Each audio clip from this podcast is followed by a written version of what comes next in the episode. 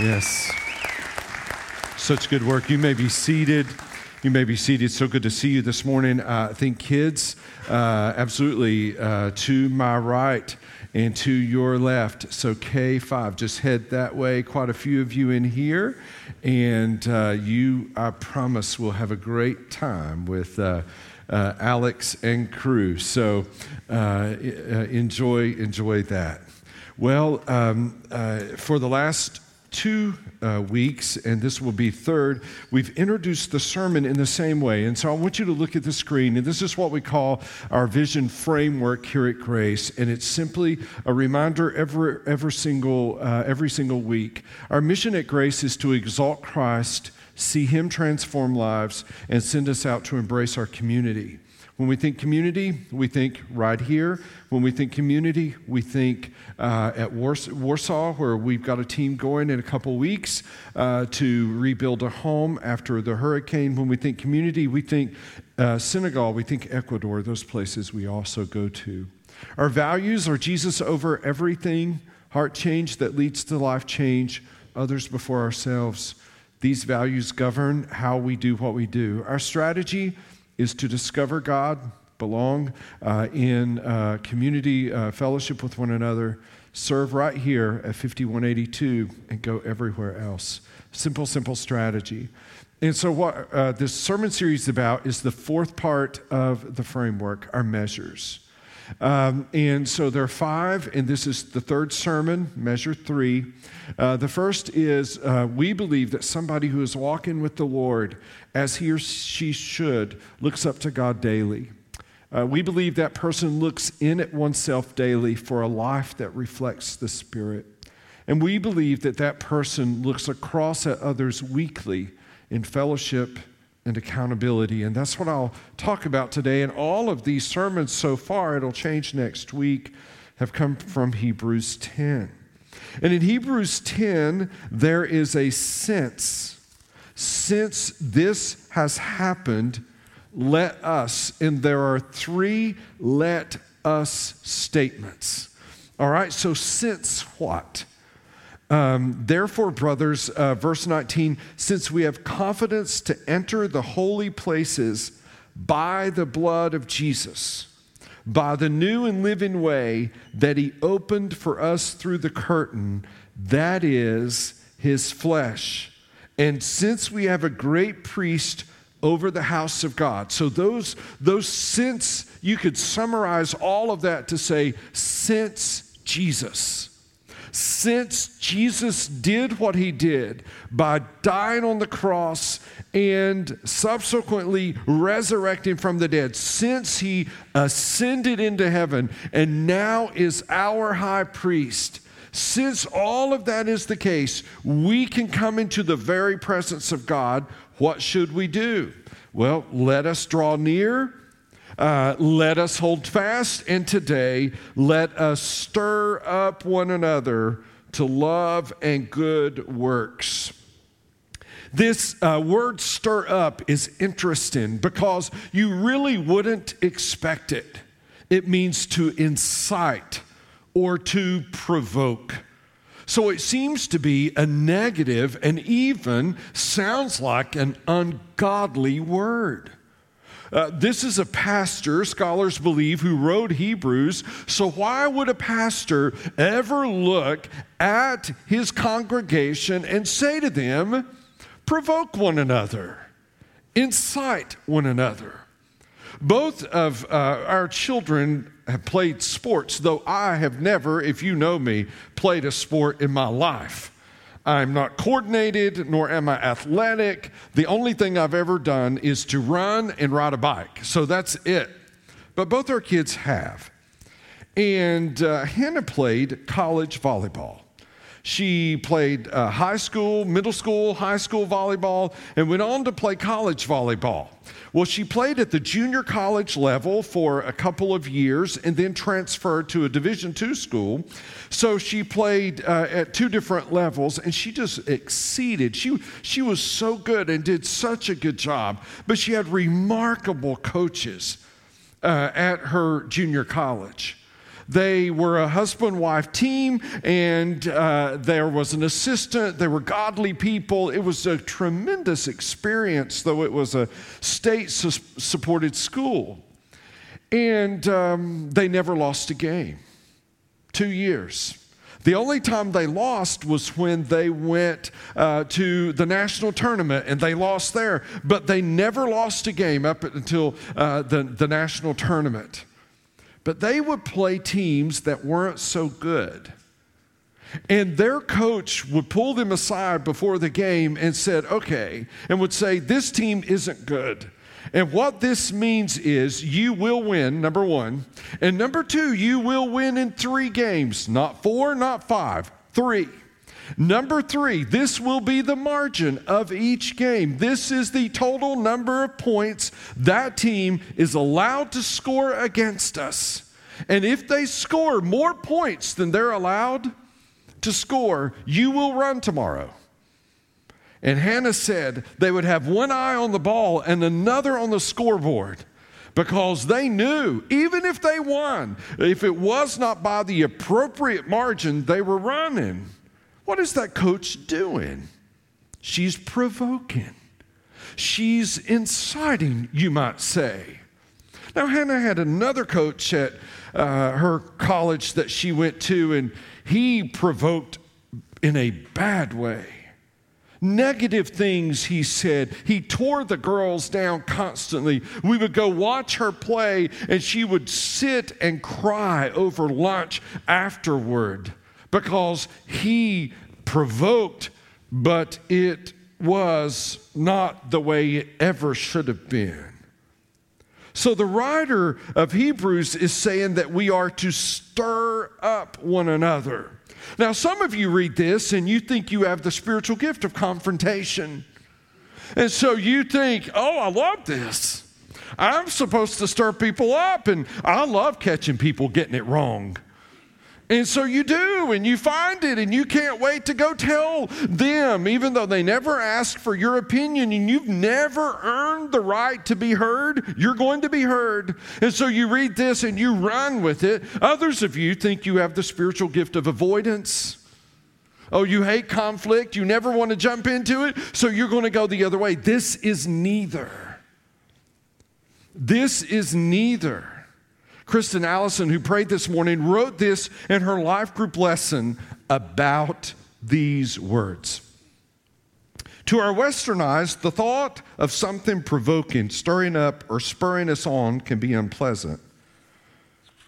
We've been conditioned to think of provocation as a bad thing provoking a fight, inciting violence, stirring up a conflict, etc.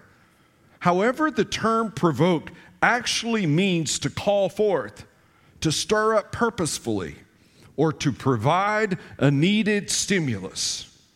She continues, much like spurs, the words we use to stir up fellow believers must be handled with care. We can't be lackadaisical, nor can we be bullheaded and rash. In context, provocation is merely a tool used to purposefully bring out a desired result or action. In our case, it's meant to bring out love and good works, but a tool is only as effective as the person using it. We must allow ourselves to be led by the Holy Spirit and not our own preferences or desires when trying to motivate other believers. Well written. Amen? So good. Thank you, Kristen. We are called by God to interact with others in such a way that as a result, according to uh, Hebrews 10, there is both a change in attitude and a change in action. A change in attitude and action. Love is the attitude, good works is the action. In, in 13, 1 through 7, Hebrews, uh, there is a list of those good works brotherly love, hospitality, concern for the suffering, sexual purity, generosity. Those things are listed there. But I want you to see the balance. If the writer had said only stir up to love, then we would find ourselves awash in a sea of sentimentalism, wouldn't we? Uh, in other words, the world's statement is this if it feels good, what? Do it. This is not what it means to stir one another up to love and good deeds.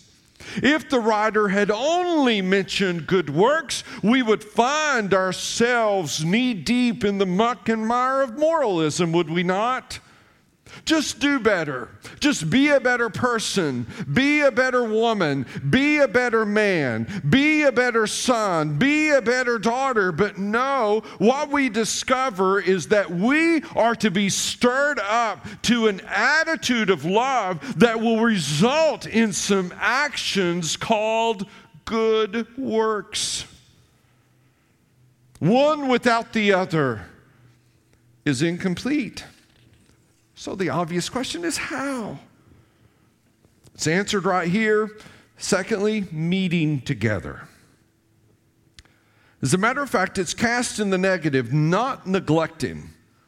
To forsake or desert is what the word neglect means. It's a strong word.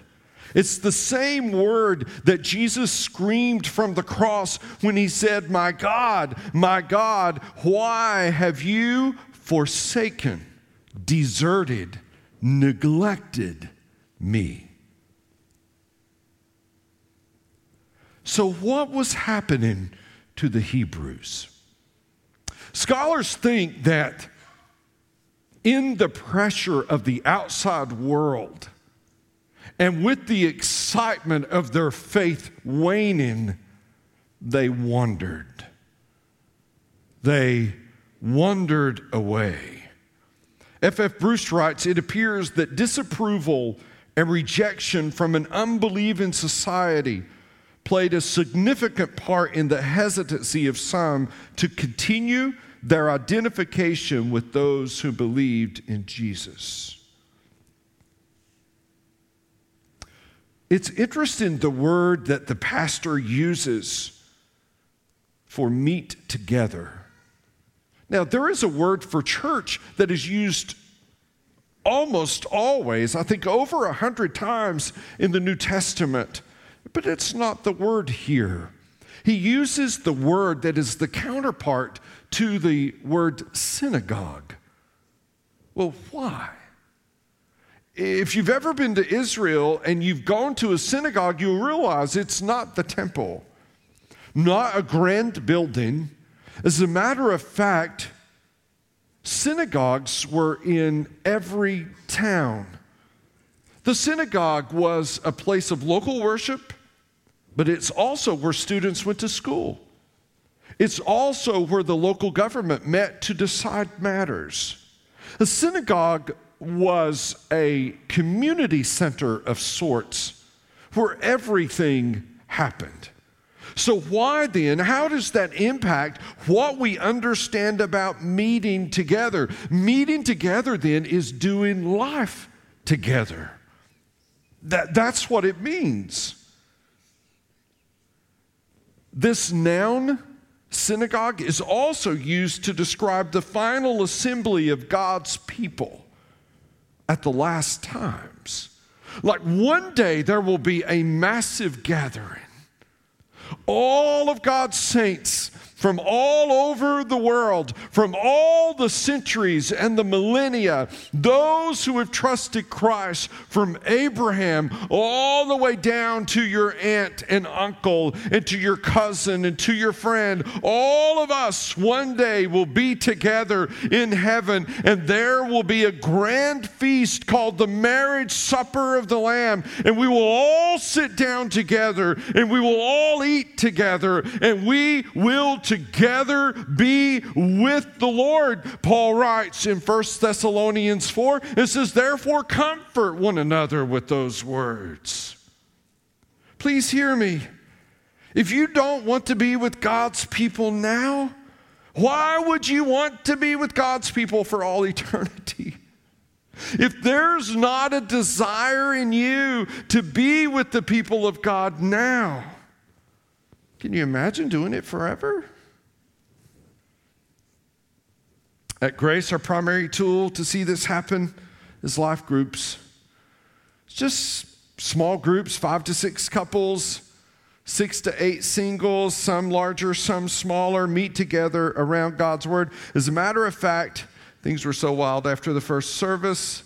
I'm looking to see if I have it in my pocket. Here it is. Somewhere around you should be a little piece of Velcro. Grab it if you see it.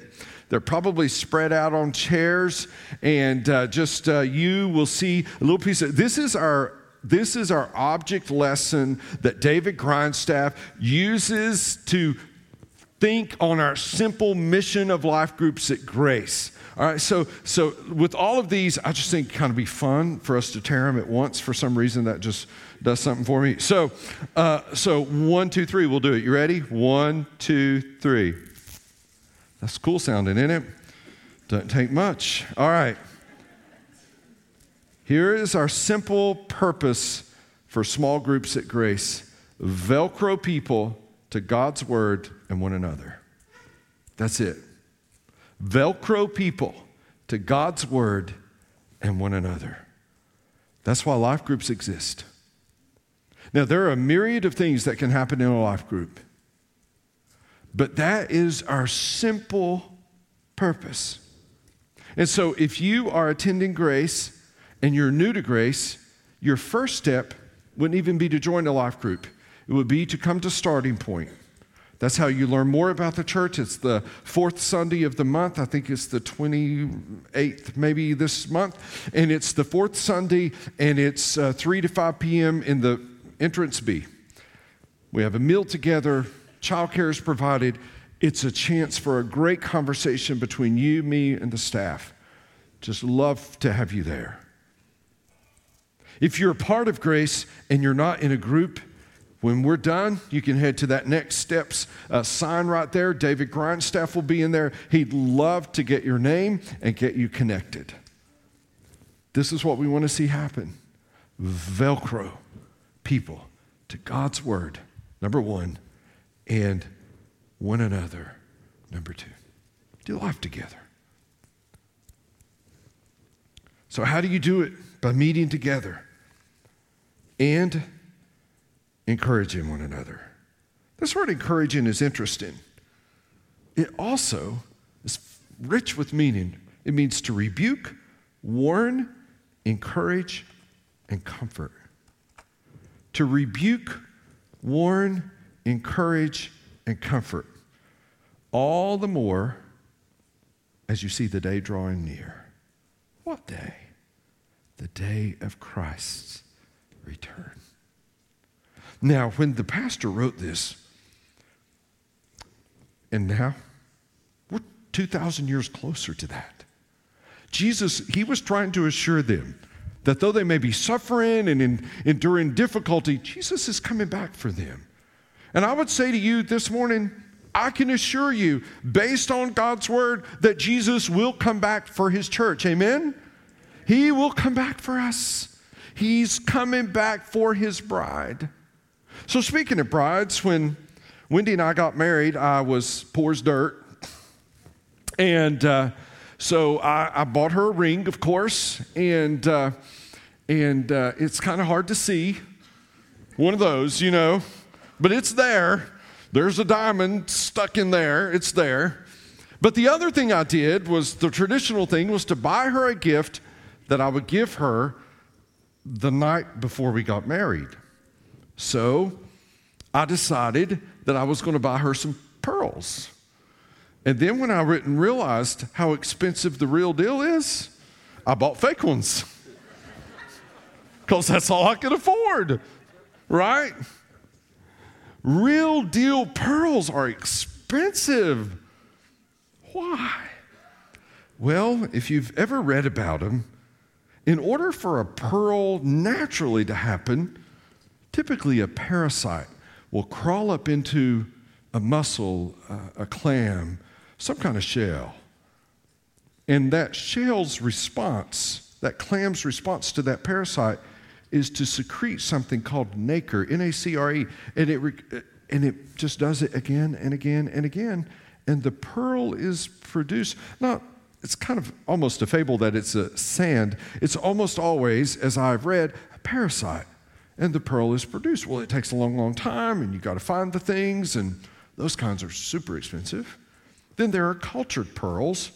Cultured pearls are man made pearls, I guess you would say, but they also take a very long time and uh, they can misfire. And so you spent all this money. Uh, so it's a big investment. So they're, they're super expensive too. And then there's just good old plastic or whatever that stuff's made out of. it's not so expensive. So I gave it to her. She wore it in our wedding. Um, the necklace and the bracelet and the earrings. Uh, what is my point? Two, one is spiritual growth takes time. It just does. It just takes time. And it does not happen without an irritant. Uh, there's got to be somebody in your life who is provoking. You, you just have to hear the truth spoken in certain ways. And that irritant, ironically enough, is called encouragement. And encouragement, ironically enough, has a positive and a negative facet aside. Proverbs 28 23, you'll see three verses on the screen. You may just want to jot down the references. Whoever rebukes a man will afterward find more favor than he who flatters with his tongue. Proverbs 9, 8, and 9.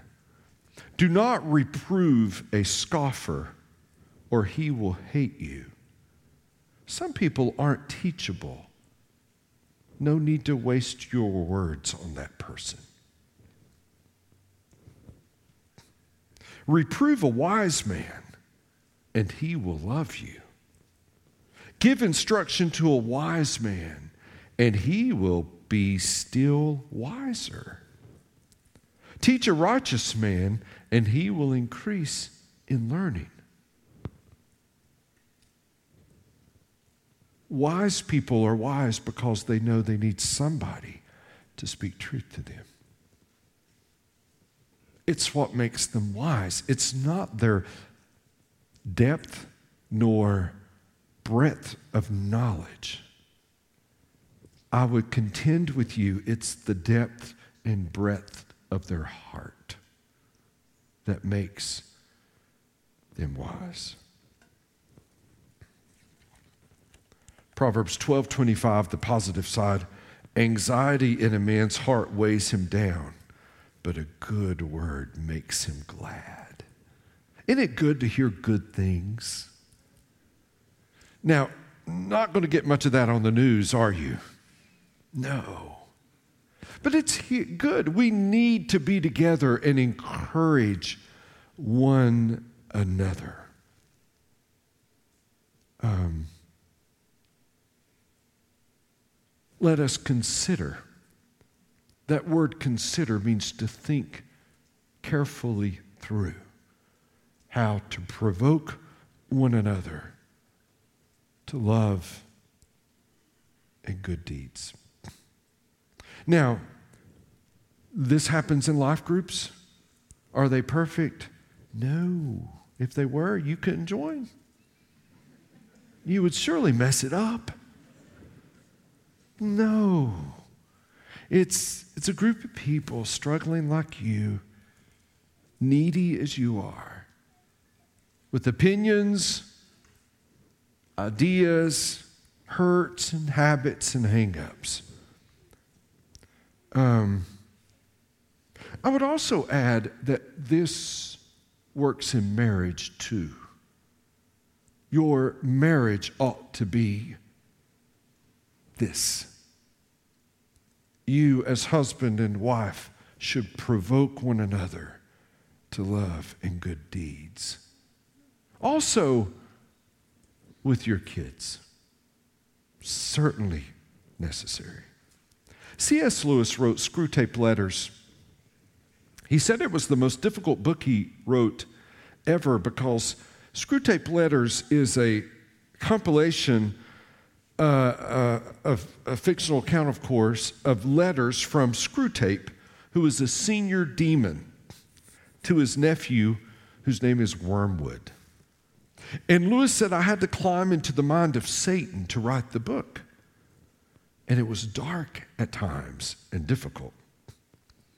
Steve Fuller, who is a pastor, I came across this, thought it worth sharing, shares his version of what Screwtape, the senior demon, might have written to Wormwood, his understudy, on how to attack his patient's faith. Now, keep in mind when you hear the word enemy here, it will refer to God. This is Satan, chief demon, writing to his nephew. My dear Wormwood, your recent letter concerned me. You sound pleased with the trials you are bringing your patient. You think the layoff and financial pressures and flu, we could add COVID, will automatically bring him to us. Don't you understand that as long as your patient is trusting the enemy, trials do nothing? In fact, if he is trusting the enemy, every trial will draw the patient closer to the enemy and further from us. Remember what I taught you. If the patient just looks to the enemy with faith, even weak faith, the enemy will immediately strengthen him, comfort him, help him, and your flaming darts will bounce off of him. That's why you must focus all your energy on attacking his faith. Think of the beauty of this. If you can keep him from trusting the enemy, then everything that comes his way will draw him to us. Hardships will draw him to us because he will become bitter at the enemy, and joys will draw him to us because he will love them more than the enemy. So focus your energy on attacking his faith. So here's what I recommend.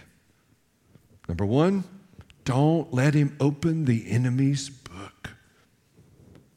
Have him think he's not feeling spiritual enough. Suggest that it's too complicated. Tell him he's too tired. Be vigilant. Five minutes of prayerful reading can set him back months. Number two, if his faith is strong, don't panic. Have him notice how strong it is. Then have him congratulate himself on how his faith is stronger than his wife's or his friends. Third, if you do manage to weaken his faith, don't let up. Remember, all he has to do is cry to the enemy for help, and all your hard work will be lost. But be subtle. One of my favorites is to make them think they need stronger faith before they can cry out to the enemy. Four, keep him from others who belong to the enemy. Don't try to have him say no to fellowship. Instead, have him say yes to everything else. And when the enemy stirs his heart about being part of a church community, whisper that he can get more involved as soon as his schedule opens up. And five, if he does get time with believers, don't panic work with our fellow demons to keep the conversation shallow. Whisper to him that he's the only one with weak faith, and that if he says something, he'll feel out of place. Don't let any of them ask how he is doing. And especially, don't let any of them pray for him. Mm the enemy. Jesus said, comes to steal, kill, and destroy. So, my encouragement to you good, meaningful, faithful fellowship with other believers and we'd love to help you do it. There are life group leaders sitting all around this room, and they'll tell you in their imperfect space God shows up and shows out and strengthens the weak and encourages the faint of heart. And what a joy that is. Let us pray, Father. Thank you for the gift of your Son. That because he is our high priest who has passed through the heavens, we can draw near to you, Father, through Jesus who died a death we deserved in our place for our sin, and so paved the way into the holiest of places. And when we, by simple act of admitting our sin and turning from it, when we, by that simple act, can turn to you, Jesus, we are forgiven and we are welcomed in. Lord, our vision here is not a bunch of groups of polished theologians, but rather weary travelers huddled together, velcroed to your word and one another not overly complex, but amazingly effective. I pray for those who need that to take the obedient step today and say, Show me where, show me how. I pray for those who maybe follow you from a distance or maybe participate in worship from a distance, that they would come a bit closer. Maybe come to starting point. Maybe the simple act of letting somebody at the front in that tent know, I'm here, and I'm glad for you to know who I am.